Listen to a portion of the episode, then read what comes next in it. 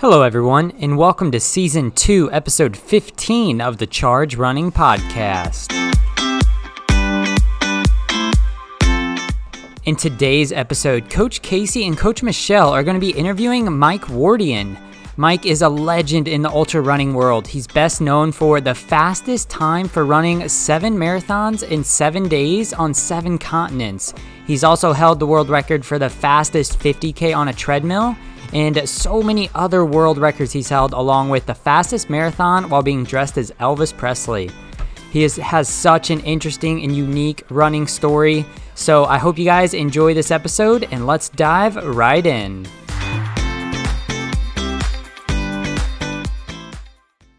Thanks so much for being here today, Mike. Uh, thank you so much for having me. It's such a treat, man. Thank you. Uh, it's uh, it's cool what you guys are doing, and I'm happy to be a part of it. Oh, well, we appreciate it. Casey, do you want to start us off with uh, maybe we can talk about what you just did recently, the um, Quarantine Backyard Ultra. Yeah, so obviously recently you've been in the news quite a bit for the uh, winning the Quarantine Backyard Ultra from uh, Travis and Ashley Schiller Brown at Personal Peak. Um, yes. That was a one heck of a race, uh, going hour after hour, four point one six seven mile loops every hour. Um, and you won in sixty-three loops. Is that correct? That is correct. Yes. And so why don't you uh, tell us a little bit about that experience, that, that, that race? Yeah, it was awesome. I mean, um, for those of, uh, people that don't know in your audience, like it's uh, the Quarantine Backyard Ultra or a Backyard Ultra. Uh, it's based on a race called the Big's Backyard Ultra, which is um, the same guy that created the Barkley Marathons, which is kind of like an iconic, uh, super tough, oh, gnarly yeah. hundred miler. And uh, this this race is it's pretty interesting because uh, you basically it's not very fast. Like you don't have to be fast, and you don't have to be like too crazy strong. You just have to keep showing up every hour on the hour, uh, and basically until everyone quits. And so uh, it starts at a certain time. This race started on, for me, it, it was cool because the Quarantine Backyard Ultra started simultaneously all over the world. So like I started at nine o'clock in the morning, uh, New York time, but other people were starting, you know, at midnight in Sydney or something, or, um, you know, so depending on where you were, You, you started running, and then um, you didn't stop running until everyone quits, basically. So you just keep going until it gets down to two people. And then um, when one of those person uh, or people can't continue on anymore, then um, then the other person has to do one more lap, and then the race ends. So even if, you know, you're still feeling good at the end, which I was, um, and I think the other guy was too. I think he just kind of got a little bit uh, – you know, a little bit spacey for a second. And the trouble is if you don't start moving on the hour, um, then, uh, then you're not allowed to keep going. And yeah. so, um, so I ended up winning the race, but, um, you know, for me, it was kind of a, a culmination of like everything I've done up to this point, you know, running fast, running long, running in different places, running in different weather conditions, uh, trying to fuel for that long, um, going without sleep for three days, basically. Um, you know, that was, um, yeah, it was really cool. It was like, uh, you know, I always want to continue to evolve as an athlete and a person. And, uh, this was kind of like a, a next generation or continuation or evolution of what I've been doing. And, um, you know, it's given me a lot of confidence going forward to kind of do even more bigger and crazier things. And, um, you know, I was just really lucky because I kind of jumped in like a couple days before the the race and didn't really um plan on doing it. I actually planned on doing what I did yesterday, which is running all the boundary stones in Washington D C, which was about sixty miles, so about, you know, two hundred miles less than I ended up going during the Quarantine Backyard Ultra. But um no big but yeah I, I I've had I have really good fitness right now, and so um you know I want to continue to use it and and to do these kind of things. That's so impressive. I mean, I'm not going to lie. The end of that race was really stressing me out because I know Radek, would you say that he was your biggest competitor moving into the race? Would you say maybe, because a lot of big names were running, oh, like no, Courtney no Dauwalter.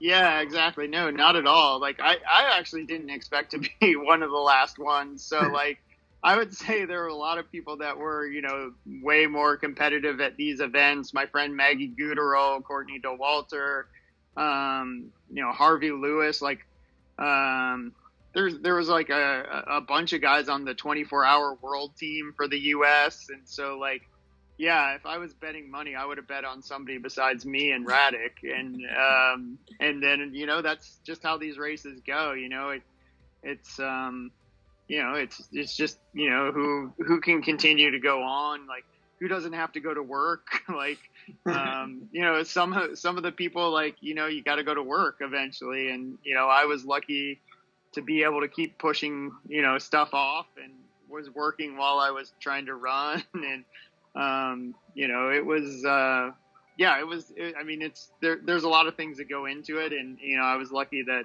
you know, I was able to keep going forward. And um you know, and, and I had great support from my family and and friends in my neighborhood, and um you know, that really helped.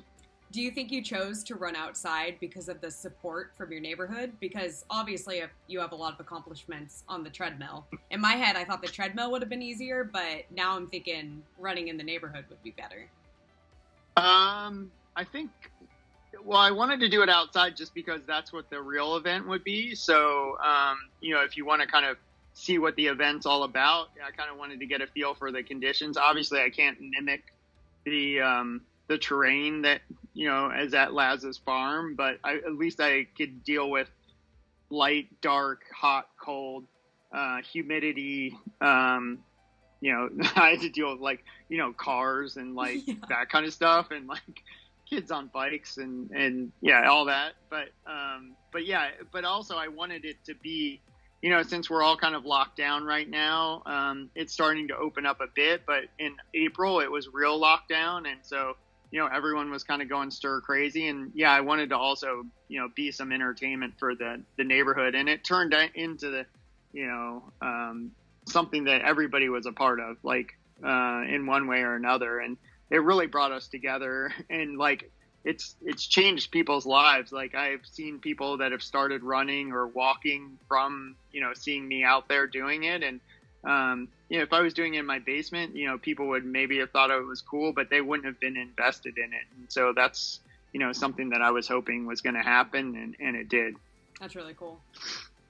Yeah, it was, it was really cool. I mean, I, I'd say it was cooler just because everyone came together, uh, and it brought people that wouldn't normally, you know, have interacted. Uh, it gave them, you know, something to, to be bonded over. And, um, yeah, it was, it was awesome. I feel like every time your neighbors look outside, they see you doing that loop around your, uh, neighborhood. There's like, there's Mike again.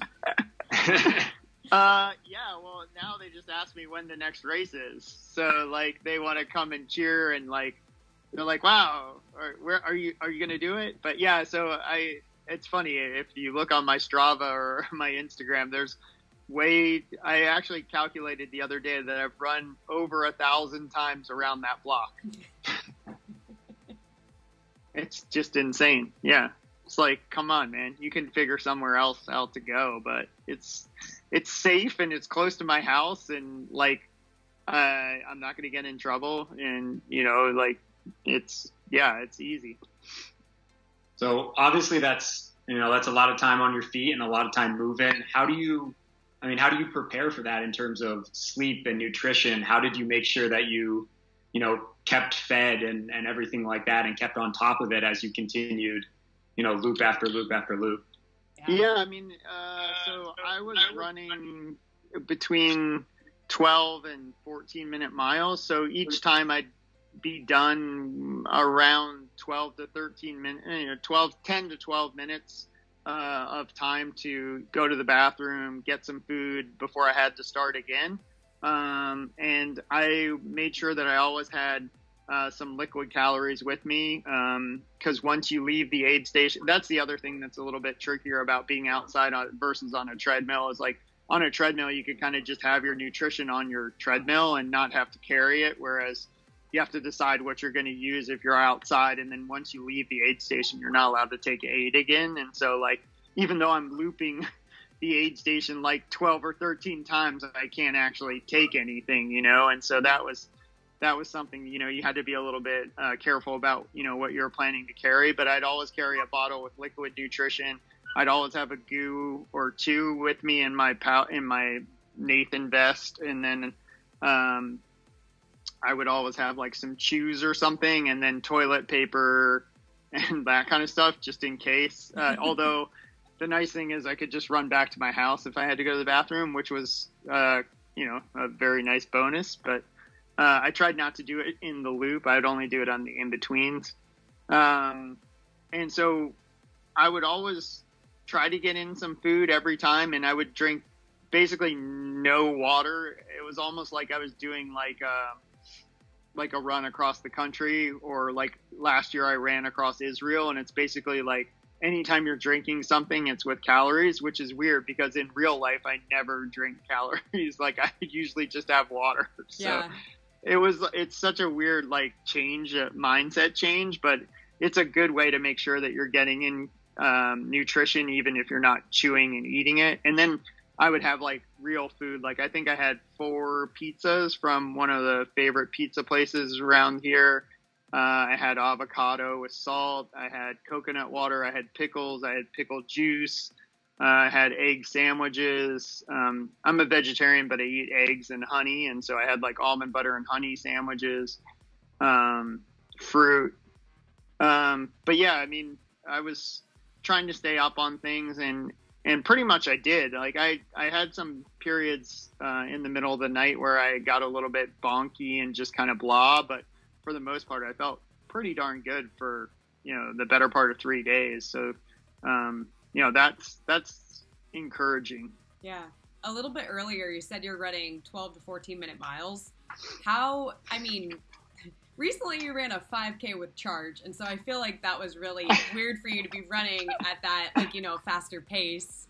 Um, how do you, is it weird for you to run, you know, fourteen minute miles? Like, does your body, it, okay, how do I say this? It feels like you can adapt to run any pace at any time. And for, you know, runners like Casey and I, it's going to be harder to be like, you know, let's go out for a six. Okay, let's go out for a ten. It's, I don't know, it's, do you find that it's hard to like run that slow, or are you used to it from your like hundred mile races and, you know, stuff like that? No, it was dreadfully painful to run that slow. Like it sucked. Like it was so hard mentally to know that you could be done so much faster, um, and force yourself to be disciplined enough to go slow so that you had some, like my fastest lap of, or my fastest four miles of the entire race was the last four miles when I knew I could just run whatever pace I wanted. And I ran like six thirty pace uh, at two hundred sixty miles. Like I was just like holding back and holding back. But it's like, if you ever run a good marathon, you probably are like, if you, or at least every time I've run a good marathon, it's like, it should feel easy until it doesn't. And then it should feel really hard. And that's basically, uh, yeah. So I was holding back and being very patient. And, um, but yeah, it was really, really mentally hard.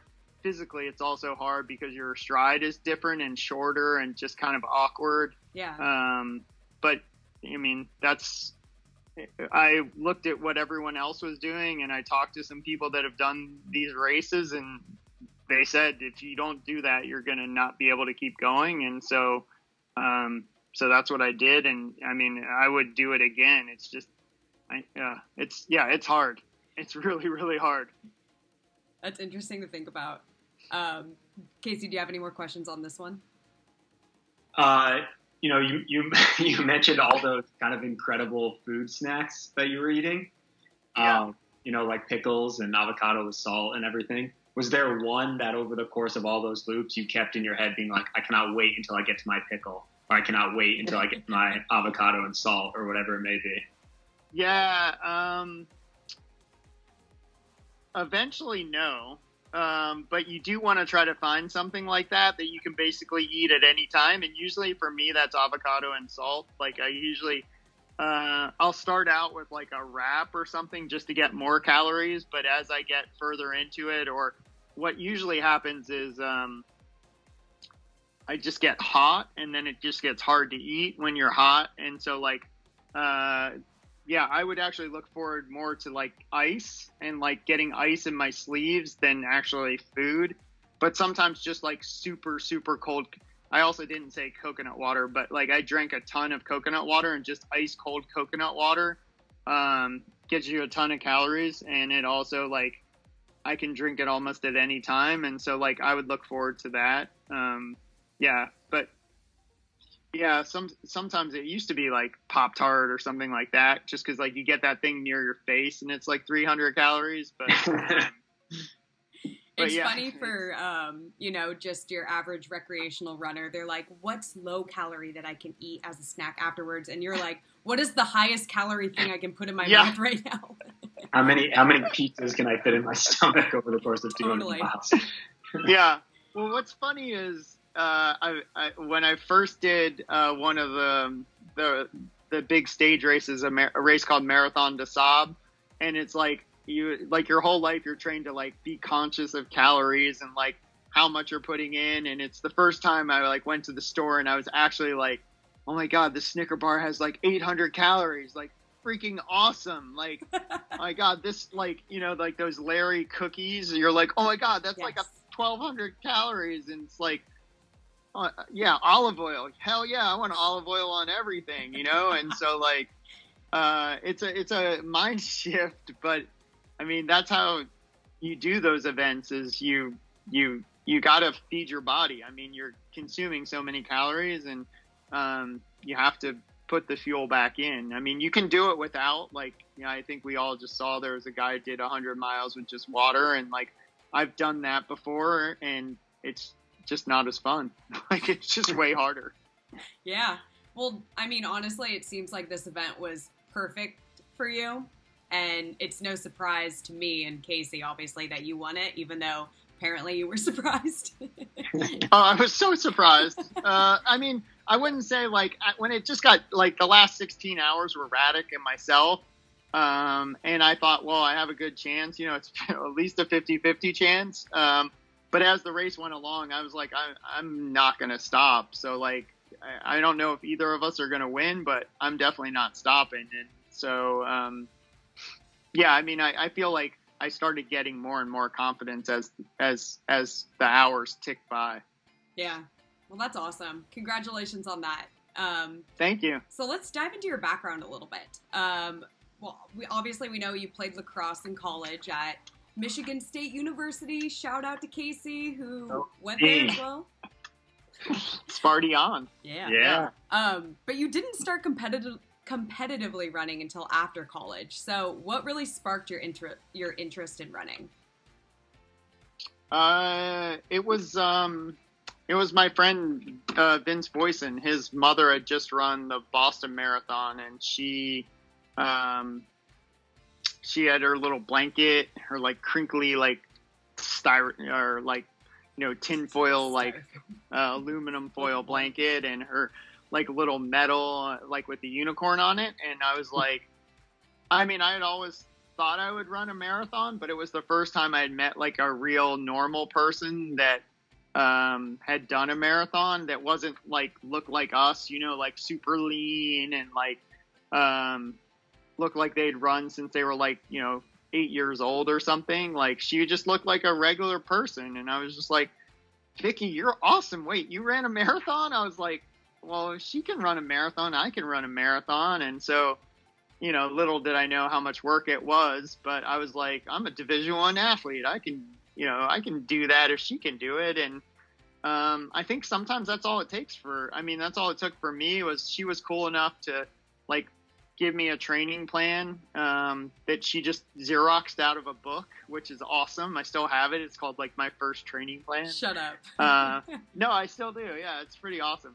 Um, and I just did whatever it said to do. Like I can follow directions pretty well. And so, you know, if it said run six miles on Monday, I would run six miles. And if it was snowing and it said do twelve miles, I would do my twelve miles. And, um, I decided to run the Boston Marathon right then. And it's like one of those seminal moments in your life where, um, just the silly decision has changed the entire course of my life. And, um, you know, given me these incredible opportunities, like, um, yeah, I, I, I can't be more uh, thankful to her for being as generous with her time and, um, and sharing with me. And then uh, all the people along the journey, like, you know, the first thing was to, you know, run the Boston Marathon. I didn't know that you had to qualify. I sent them like a self-addressed stamped envelope because uh, there wasn't, um, there wasn't like internet really then, you know, it was like kind of like, you know, dial up. It was like, so, um, yeah. How did you apply before internet? For, yeah. You'd had to send them a self-addressed stamped envelope and they sent you back like a paper, like pamphlet. And then you wrote your like name and qualifying time. And then you sent it back. And so when I got that thing in the mail, I was like, oh crap, I don't have a qualifying time. And it had like the list, you know, like if you're twenty to twenty-five, you have to run three ten. And so I was like, okay, I got to run three ten. And so I was like, I'll run the Marine Corps because if it goes really bad, my parents can come get me. So uh, it was right by my house and I ran, I think three oh six and qualified, and then wow.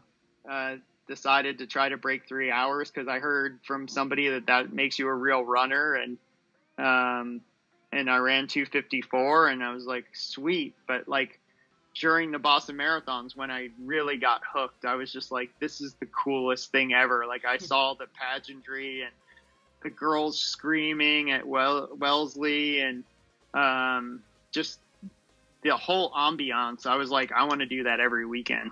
I was like, that was the coolest thing that I've ever been a part of. And I basically have been since then. I've been um, diligently and committed to getting better and improving and continuing to challenge myself. That's amazing. Shout out to uh, Vince's mom, Vicky.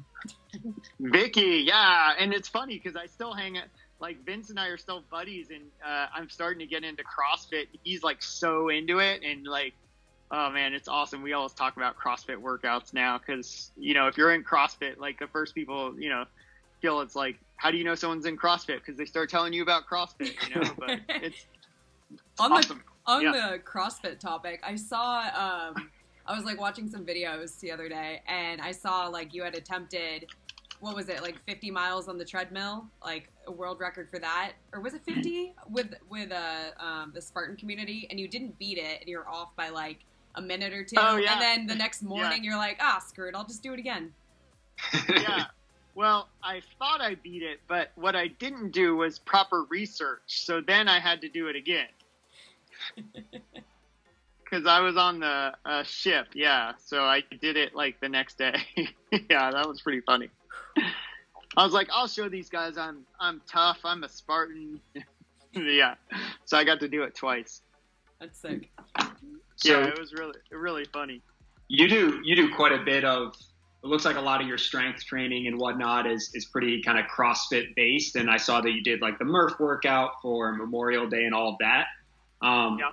How recent has been your kind of transition into kind of CrossFit style workouts as, as your cross training, as it were? Uh, since quarantine, actually. Like before that, I was working with a personal trainer, a guy named Jesse Fuller, and we were doing more um, kind of dynamic, different stuff, like some strength components for sure, but a lot of like stretching and uh, mobility. And I love that stuff too. And a lot of band work and just kind of um, interesting stuff. But since the quarantine, I haven't been able to work out with Jesse. And so um, I have a friend who has like a private CrossFit gym basically. And so like uh, this guy, Tom, who's just awesome. And so he like stays on his side of the CrossFit gym and I stay on my side of the CrossFit gym. And like, uh, and he's the one who's been designing all the workouts, and man, I freaking love it. It is so awesome. So yeah, I mean, it's, it's been cool to like, just do something different. And like, this is definitely the strongest I've ever been in my life, which is just incredible. Like for a forty-six year old dude to be like, oh, I'm the strongest I've ever yeah. been, but like, it's totally true. Like, um, yeah, it's it's really just uh, just cool to see what, you know, and I think it's been maybe eight weeks or so, and just like what a transformation, you know, can take place in such a short amount of time. That's sure. interesting to me because I always think that CrossFit isn't necessarily conducive to long distance running, especially ultras. So do yeah. you find that you're stronger and you run stronger in a way, or do you feel like yeah. it's really hard to recover? uh, well, there are some days where I'm just completely whacked, like uh, especially on wall balls. Like for some reason, I don't have a really good squat yet. So like I've used too much of my lower back, and then I like swear I feel like I'm like a hundred, but um, but it's still like I can still run rel- relatively super like yeah fast. Like it's um. I actually did. I did tell Tom the other day, I think I need to start stretching my arms, because I was like not having as much mo- like arm oh. swing and mobility. And so I, I found this prayer stretch that you can do to like um, stretch out your arms. But I was just like, dude, I can't. I got to be able to swing, have my arm swing. Like so, like um, there. Like I think that like and ours isn't like super super CrossFit. It's like kind of like CrossFit light. So, um, but it's.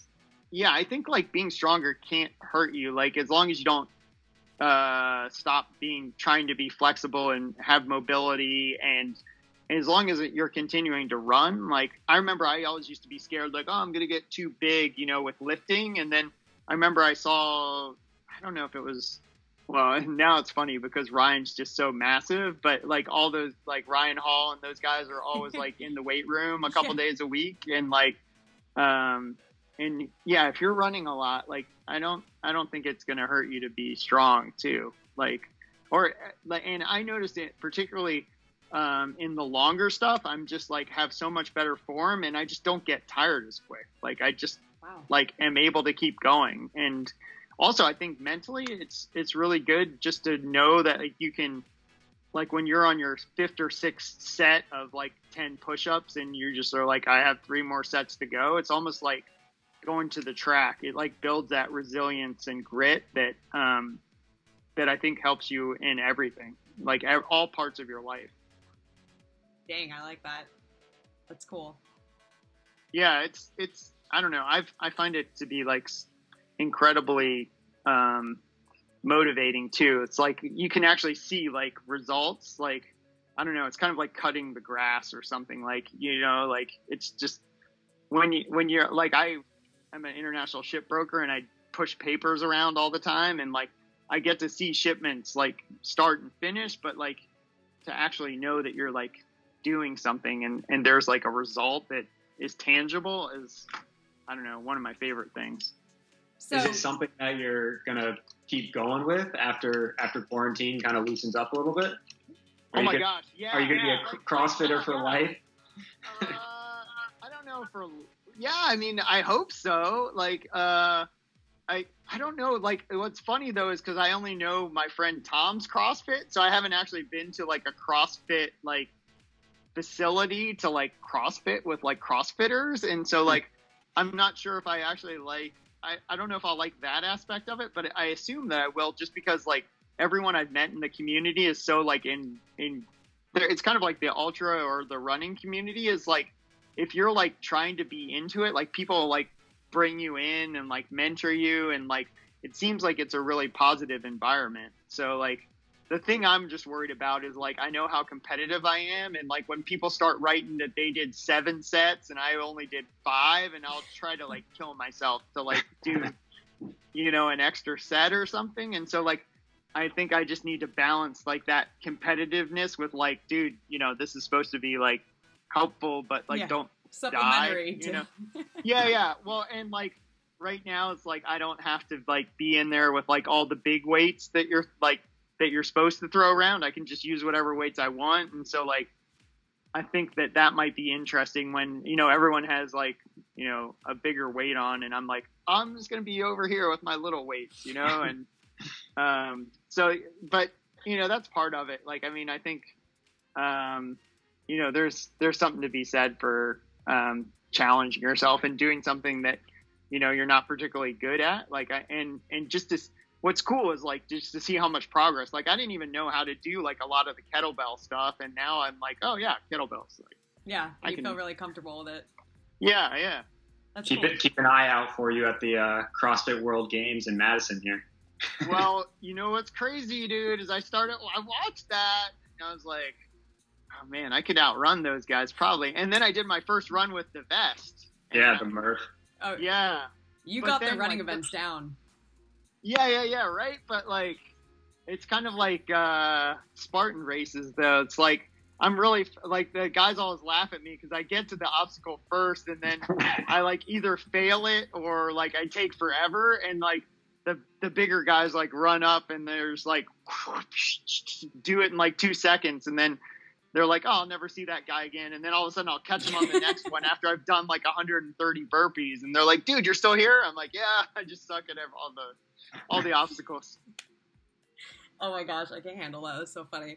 Um, so wait, you said you have a full-time job as an international ship broker. How are you able to uh, juggle that with all the races that you're competing in and everything you do? Well, I'm actually just doing it right now. I just sent out like a tender while we were talking. So like, uh, I just do it, man. Like I've done it like my whole life, like my whole career. Like I started running in nineteen ninety-five and I started full-time as a sh- I was basically not a ship broker. I was like worked in the office as like answering the phones and like making photocopies, but I worked up from like basically like a office assistant to um like a junior broker, and and now I'm a partner in the company. So like um yeah, it's it's one of those things where, um, you know, you, you keep showing up and keep trying to do a good job, and,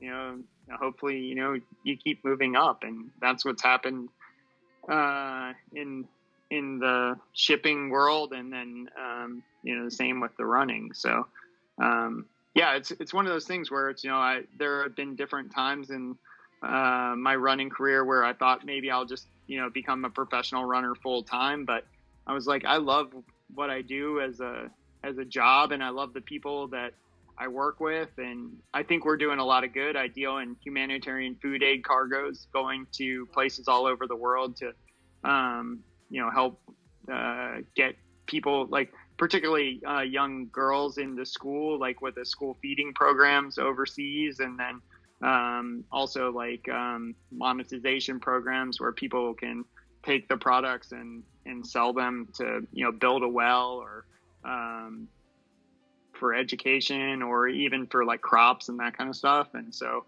um, yeah, I think it, it's, it's a really good piece of the world and, and part of the business that I really enjoy. And I was like, well, if I can keep doing both, I hopefully, you know, will do a good job. And, and I don't think, I don't necessarily think like you, you, you have to, you know, give up on one to be able to do well in the other. And so yeah. I've always tried to, you know, fulfill my obligations and, and then continue to push uh, the boundaries of what I do on the athletic side also. It's pretty crazy because for a lot of your events, I know the training you probably have to do is pretty grueling. So to keep up with, you know, a job on the side, I just assumed that you were a full-time runner. I don't like before no. I looked up yeah. what you did and I was like, wait, how? So I don't know. It's pretty cool yeah. that you're able to kind of figure out a way to do a job, be a, you know, professional runner, and also have a family. Does um, yeah. do your wife and sons run? Uh, they. My wife isn't a big runner. Uh, our, our sons run. So we have a thirteen and an eleven year old. So thirteen year old Pierce uh, has become a very, very good runner, and Grant, our eleven year old, is working on it. Like he's uh he's definitely um getting like I think more into it, um but yeah, it's something like we don't really push. And so like we have a run club that meets uh Monday, Wednesday, and Friday, so we just had it today, and Grant had his best day of running.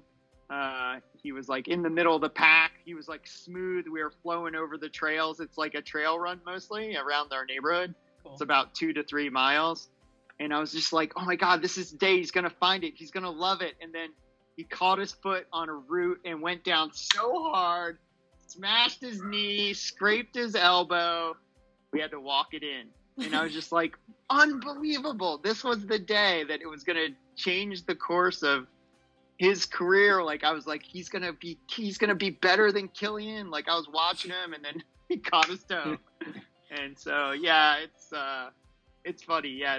They're, they're, they're like def definitely, um, it's part of like their life. And what's funny is like, they have so much knowledge that I just never had. Like, they know like about water bottles. Like my son was putting on squirrel's nut butter before the run, so he wouldn't chafe. Like, uh, like I didn't know about that until I was like twenty-four, when I got, you know, my armpits were like bleeding, you know? And so like, um, yeah, they're just, uh, they're dialed on all of that kind of stuff, where they're, you know, if they do really want to pursue it, uh, they're going to have a really, uh, quick, you know, transition, hopefully, to, you know, doing some special stuff.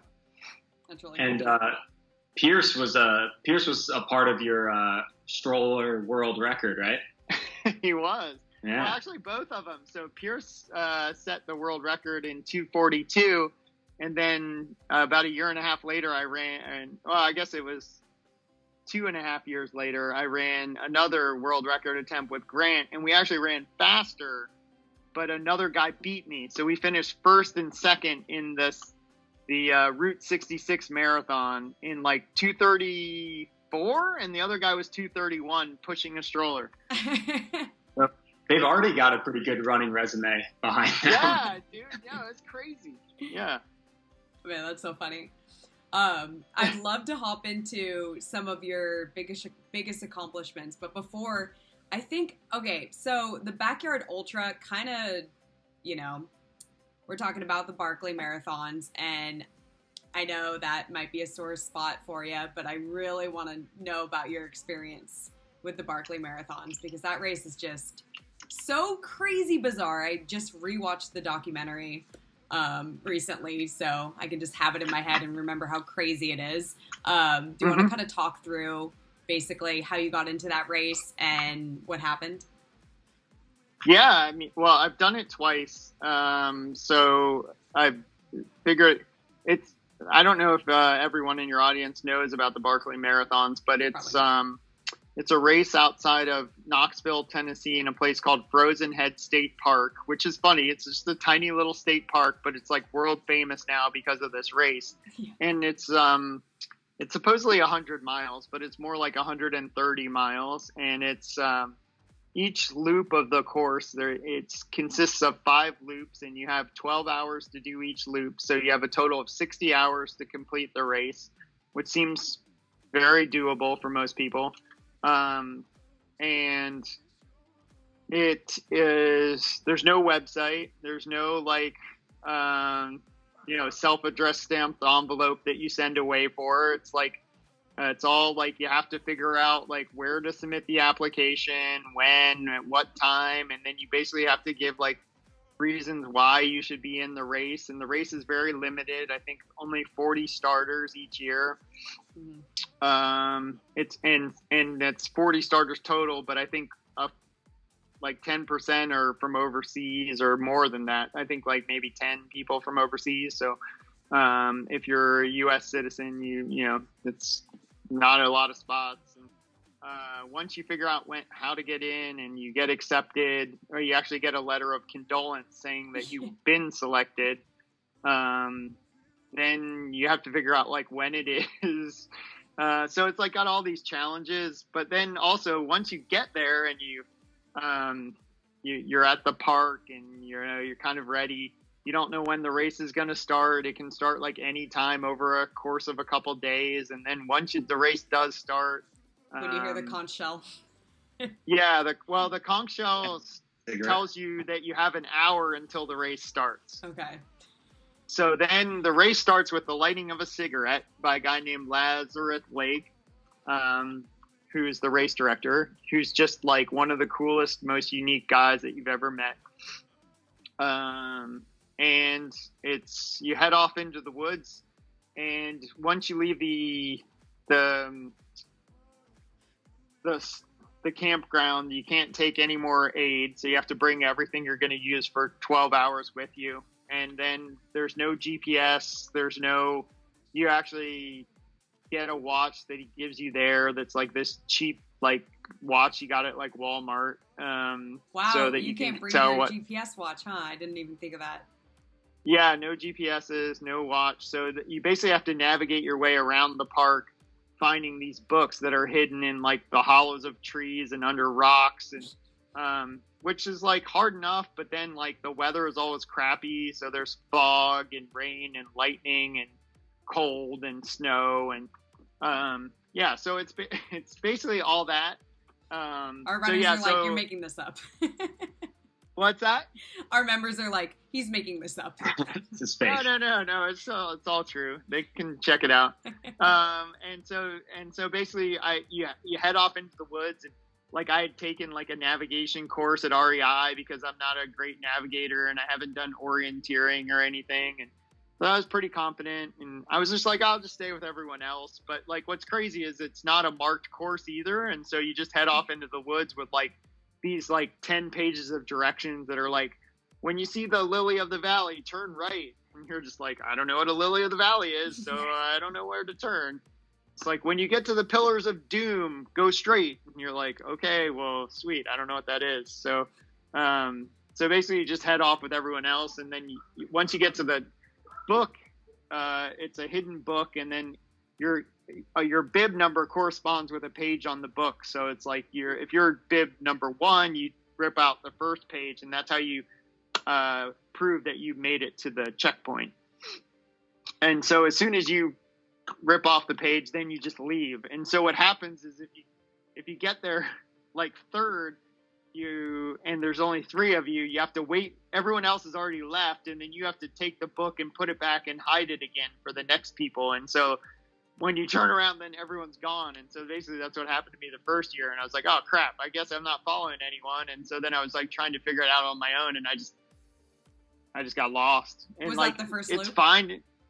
Oh yeah. Yeah. Yeah. I got lost in with after the first book on the first loop. No. Um, yeah. So, so yeah. So I was lost for like a couple hours. It was so funny because like the people that are at the back of the group, like caught up to me and they're like, what are you doing here? And I was like, I don't know where I am, man. And they're like, oh, you can come with us. And then I was like, okay. And I went with them for a while. And then I was like, oh, I'm a little bit faster. I'm going to go ahead. And then I just kept getting lost and they just kept catching up to me. It was crazy.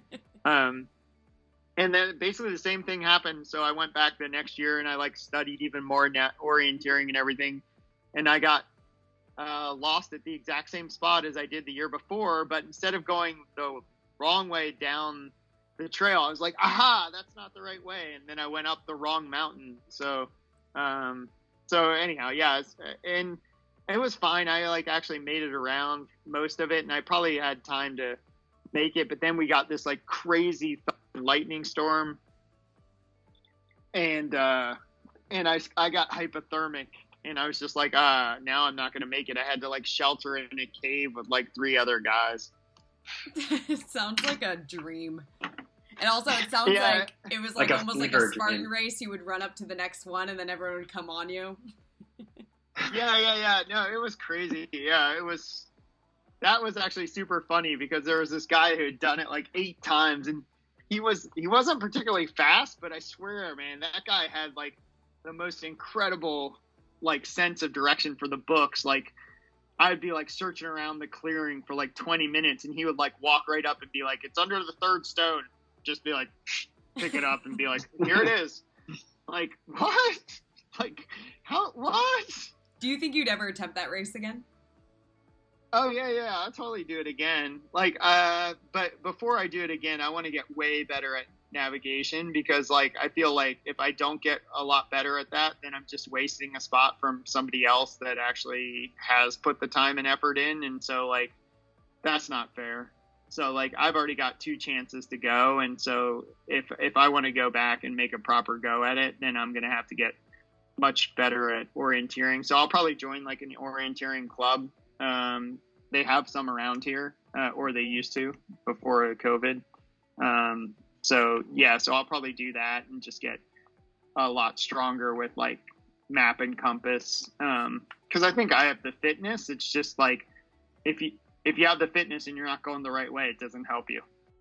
So, you know, you're looking back over, you know, twenty some odd years of, of competitive racing and all these different types of challenges and ultra marathons and, and regular marathons. Um, you know, when you look back at that, what do you, what do you see as kind of your biggest running accomplishment? Obviously that first run and qualifying for Boston was probably a big deal for you, but you know, now you have all these other races and accomplishments under your belt. What do you, what do you kind of reflect on as that, that big one for you? Um, yeah, I mean, I've been super lucky to have had a lot of, um, like once in a lifetime, like big achievements. Um, and some like the seven marathons I got to do like twice, where it's like, come on, really? Like who gets to do that once, like, uh, let alone twice. Um, But I'd say for me, like some of the most pivotal ones, I think you're right. Like uh, that first uh, Marine Corps marathon, just, um, you know, getting my qualifier for Boston, that kind of gave me some momentum to get started.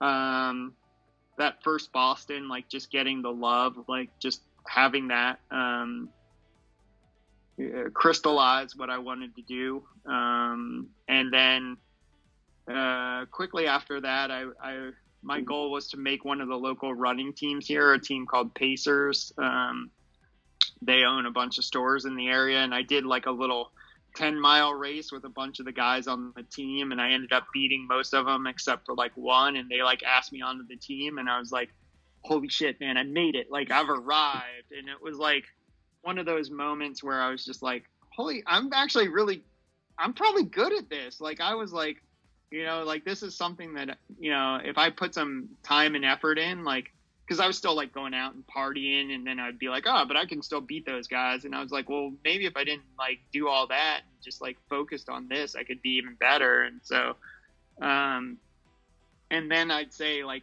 going to the Marathon des Sables in two thousand for the first time and getting a taste of international competition and just seeing how I stacked up and, um, and just knowing that I, um, that I could compete with some of the best people in the world. And just like, as the race got longer, I got stronger. And so, um, and that I was good at being able to overcome and suffer. I think that was like a pivotal like moment for me. Um, and then I did a race in the Himalayas called the Himalayan hundred mile stage race. And I was winning that race. And, but I was, um, it was like the third day and I was like, I'm going to win. Like there's nobody close to me. And I was just like, I was just like, I think that I'm going to try for the Olympic trials. But it was like, it scared me. I was like, this is like, like I had to drop like fifteen minutes off my marathon time. It wasn't like, you know, two or three minutes. It was like a lot of time. But I was like, I was like, I want to do that. Like, and that's, I was like overlooking Mount Everest uh, in the Himalayas. And I was just like, I'm going to try to qualify for the Olympic trials. And it took me until two, two years, but I qualified at Detroit, which was awesome because I was a Sparty. And like, um, I ran sub two twenty-two and qualified for the trials. And I think that was a really big moment for me because it, it kind of, um, solidified that, you know, all the time and effort I'd put in, like that's the cool thing about running is it doesn't care if you were a runner growing up. It doesn't care who your parents are. It doesn't care, um, you know, if you're wealthy or not. It doesn't, you either have done the work and execute or you don't. And so that's what I think is so cool about it is like, if you talk a lot, you don't work, like your times will show it. And if you do the work, then your times will show it. And it's not subjective. It's not like a lot of other things. Like you can't hide behind teammates. Like, yeah. you know, there's, there's, it's either it's you and the clock and, and the work. And, um, and that was something that I really respected. It's like, um, if you're willing to work hard and be consistent and, and, and that's in all aspects of your life. Like I, that's what I found out is like running's not just the running, but it's the recovery, it's the fueling, it's all those things. Uh, if you're willing to, you know, put the time and effort in and, and really take it serious, but also keep it fun. And I think that that's something that, you know, I've tried to do over the course of my career. Um, and then I'd say jumping forward a little bit, like I chased the Olympic trials. I qualified for three, brought my marathon time down Um, you know, from that three hour, over three hours to two seventeen.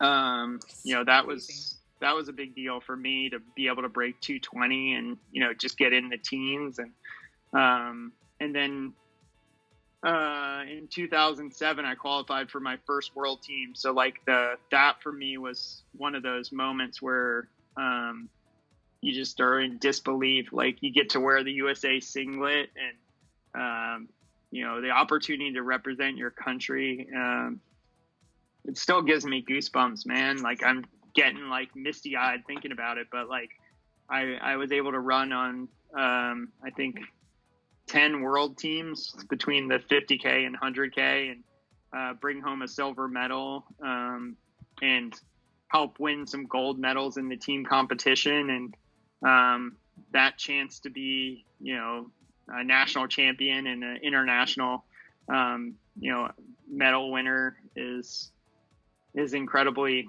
powerful. And then I'd say the other thing was, um, you know, having the chance to represent, uh, companies and have sponsors and, and, you know, the, the more that I learned about what that is all about and what it entails, like, uh, the more opportunities you have and, and then the more chances you get to compete and, and the more friends you make all around the world. And it's, it's just an incredible community that we have. And, um, but I'd say like one of the biggest things too, is like the Quarantine Backyard Ultra that just happened. Like it's crazy to have like, you know, a, a thing from two thousand and then twenty years later to have something, you know, that would be one of the most incredible things that you've, you know, been able to do. And, you know, I'm glossing over like, you know, setting the world record for running seven marathons in seven days on seven continents and like, um, running the fastest time ever run in Antarctica, like breaking three hours for the marathon in Antarctica and like full, like, you know, cold weather gear. And, um, I think I'm the only person in the world that's won a marathon on all the continents and the North Pole. And so like, um, yeah, like, yeah, setting world record. Like I won the Vegas marathon dressed as Elvis. Like there's like, just in, yeah, like you mentioned it in your thing, but like doing, breaking like a record from, um, like Marshall Ulrich for running the Leadville and Pikes Peak marathons back to back. And, um, you know, running across Israel, I think for me, that was a really big deal. And, uh, I've gotten really into these fastest known times. And so like, uh, the chance to just like come up with creative ways to like test yourself, I think yeah. is really cool because people can do that anywhere in any time. And hopefully, you know, if your community allows you in, in almost any conditions. And so, um, yeah, I guess I have a long winded answer, but no, not I mean, like, it's not like a, not just one thing, I guess. Like, and I, I wouldn't say it's like roads or trails. Like, you know, some people would be like, um, you know, when I found the the trails or whatever, but, um, you know, I've had, I've had a good time. Like I won a race on Cranberry Island where we ran like a one mile section of road for a hundred miles. And that was like one of the most incredible things I've done. And, you know, it, it prepared me for, you know, running around my block for three days. And so I feel like all this stuff kind of builds into, you know, the person you are now. Yeah. What I find so crazy is that your accomplish accomplishments are so varied and so wide. It's not like you're just specialized in the marathon. You're not just specialized in one particular race. Like, how do you think that you're able to win and compete in so many different types of races lengthwise? Um, I, well, I think some of it has to do with like, I'm not afraid to suck at stuff. Like I think, and that's, um, I think sometimes hard, especially when you have found success in like, you know, I, I could have just always run fifty K because like, that's the distance that I was, it seems like a really good distance for me. Cause it's just long enough to like most marathoners don't want to do it, but like short enough that, um, you can still use your speed to, you know, run fast. And so, Um, and especially if you can, you know, if, you got to be able to fuel right, but you're also like kind of on the rivets. And so like, um, but like, I, I, I like to keep it expanding what I'm capable of rather than narrowing the focus. And so, um, yeah, I think, I think, I think being willing to, you know, not be the best or, or being open to,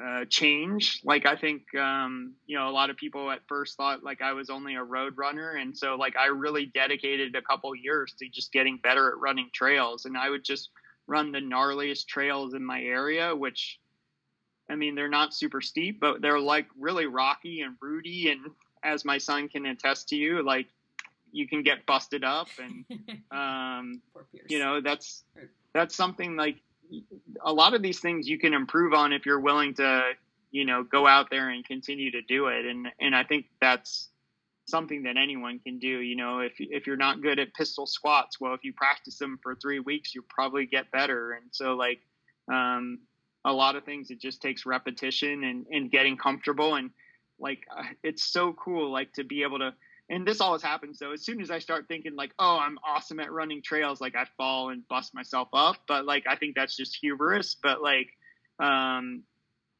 yeah, I mean, I think there's, there's ways that you can continue to get better at things. And if you're not willing to limit yourself and be open to exploring what you're capable of and knowing that, you know, eventually you will find some proficiency, even if it takes a while.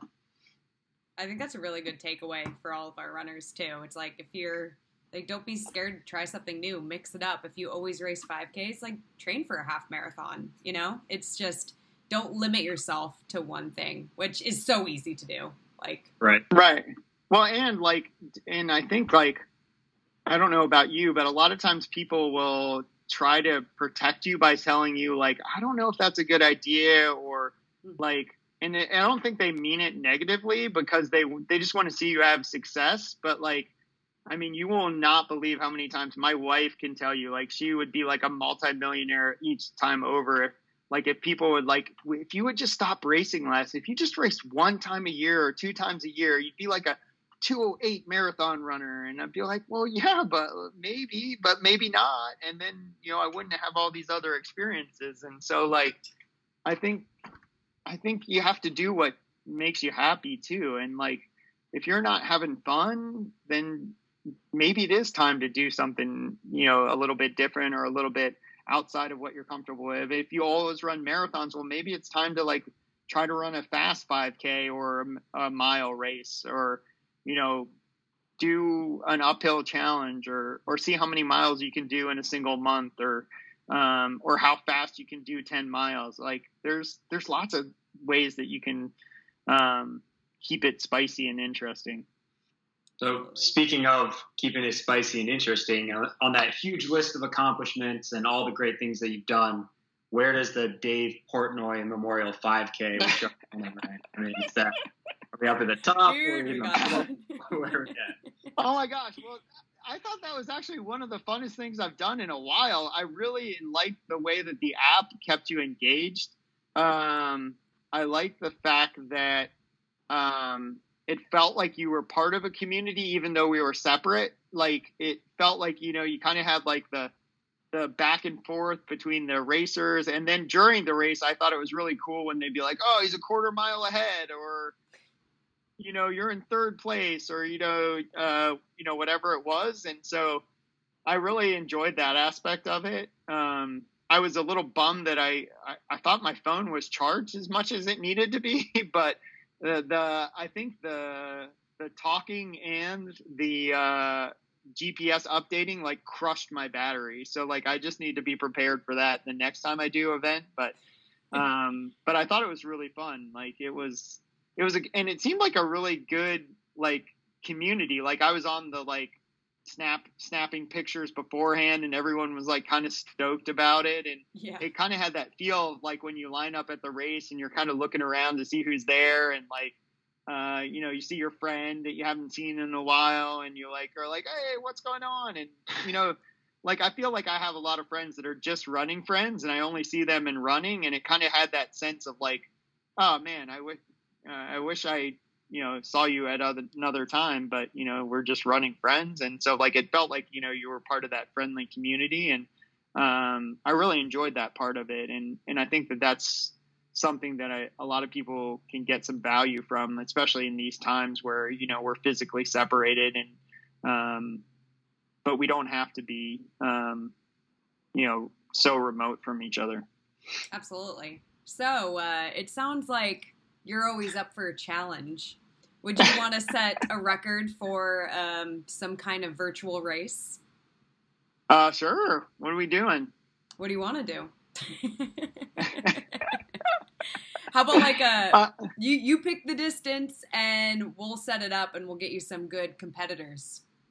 Uh, well, there is one that I want to do that I think could be awesome, that I think would work well. Um, and I don't know how we could do this, but I think we could, is I've done this thing called the treadmill challenge before, and it's fifteen minutes at fifteen percent grade, and whoever goes the furthest wins. Uh, yeah, We're, we got you covered there, Mike. We'll, we'll make yeah. that for you. That'd be sick. But I think, I think it would be super cool, and you could, and like if we could live stream it or something, like the amount of pain that people go in, they do it at Outdoor Retailer, and it's usually like two on two, and it's like a round. So I'm also doing this thing for the Boston Buddies where, and this is another thing I think we could do that could be awesome, is uh, each week it's it started out as a round of sixty-four, so it's like the N C double A tournament. Yes. And then it's age graded and male, like female graded, so gender based. And so, like, maybe you and I would run against each other, and then whoever wins based on the age graded, then you move to the next round. So it's sixty-four teams or sixty-four runners, then thirty-two, then, you know, eighteen, then sweet, or then sixteen, and then Elite Eight, and then Final Four, and then, you know, the, you know, the championship game. So yeah, I'm right now cool. I'm in the Elite Eight, but like, there's some dude that's like running fifteen twenty with like pushing his kids in a jog stroller. So I'm pretty sure he's Mike's going to smoke me. And that, I'm and trying to, coming, I'm trying that, to get there. That's coming from a former jog stroller world record holder. I know. Yeah, he should be scared of you. Yeah, yeah, yeah. Well, I just know how hard it is to push and run that fast. So like, I feel like if he takes the jog stroller away, he's going to be like sub fifteen. Well, actually, I guess we had somebody in our race that was sub fifteen, right? I was it Manuel or was it did Chaz? Chaz, Chaz? Yeah, yeah, he's uh pretty accomplished. It wasn't Chaz Davis though. Chaz was a little slower, I think. Oh, like, was it not? Yeah, it could have been. Was it not you? No, it wasn't me, dude. I was like sixteen twenty something. But this last week I was sixteen eleven. So I'm gonna I break saw that. Fifth, or six. Yeah, yeah, dude, it's coming. Well, is honestly, sixteen eleven your is that your five K P R? Oh, no, no. My five K P R is like fourteen fifty-five. But that's like, that's been from like, that's from like two thousand. Most of the time, like when I start, when I am like on the track and stuff, it's usually like high, like mid fifteens to low sixteens. So, but like I've done like no speed work other than racing. So like it's, it's starting to come around. My legs are, but it's interesting too with like the CrossFit. Like I actually like, took a day off before la- this past weekend because I was going to do the big F K T. And I was like, oh, wow, this is a lot easier. Not having done like deadlifts and like, uh, you know, squats, like one hundred squats with like weight vest or whatever. Like, yeah, so I, I'll definitely try to rest up before the Elite Eight this week. Well, and I have a fifty K world record on Saturday. So just, th- just throw that in there as well. Wait, where's the well, fifty K there's going to be some, some fast guys that are doing it, but yeah, uh, it's going to be at the Formula Run Center. They have some like twenty-four Woodway treadmills. So, nice. um, I'm actually headed there now to just go and make sure that the treadmills are set up and like the camera's right and all that kind of stuff. That is so cool. Well, can we watch you live somewhere? Yeah, it's going to be live streamed. So like I posted it in my story today, but like I'll post more about it coming up, but it's got, yeah, we're going to live stream it. And there's going to be, like, Sarah Hall's actually running a half marathon world record during it. And, Shut like, up. yeah, so there's going to be some legit, like, my friend of mine, Tyler Andrews, he's probably going to do really well at the fifty K. I think Max King might be running. Um, Danny Marino, who's a Hoke athlete. Um, supposedly Mario Mendoza is going to go for the fifty mile world record. So, yeah, it's should this be all a on the same day? Soft- Yeah, yeah, we're all going to do it at the same day on the same time. Wow. wow. I feel like Sarah yeah. Hall's due for a cool record or something. Like, she puts yeah, in so much training. Yeah, she's the best, too. man. Yeah. I would assume so. She seems really cool. Uh, that's yeah. so funny. Well, shoot, Mike, you are so inspirational, honestly. Just the fact that you're able to do so much, and I, I feel really inspired to try to do more, like, in my life, like, you know, more strength training, you know, challenge myself to different distances.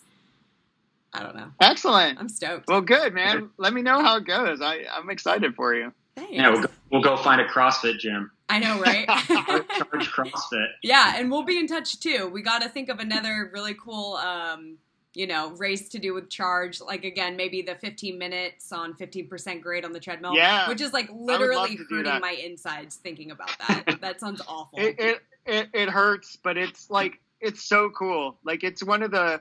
Like, you, you'll, yeah, you'll remember it.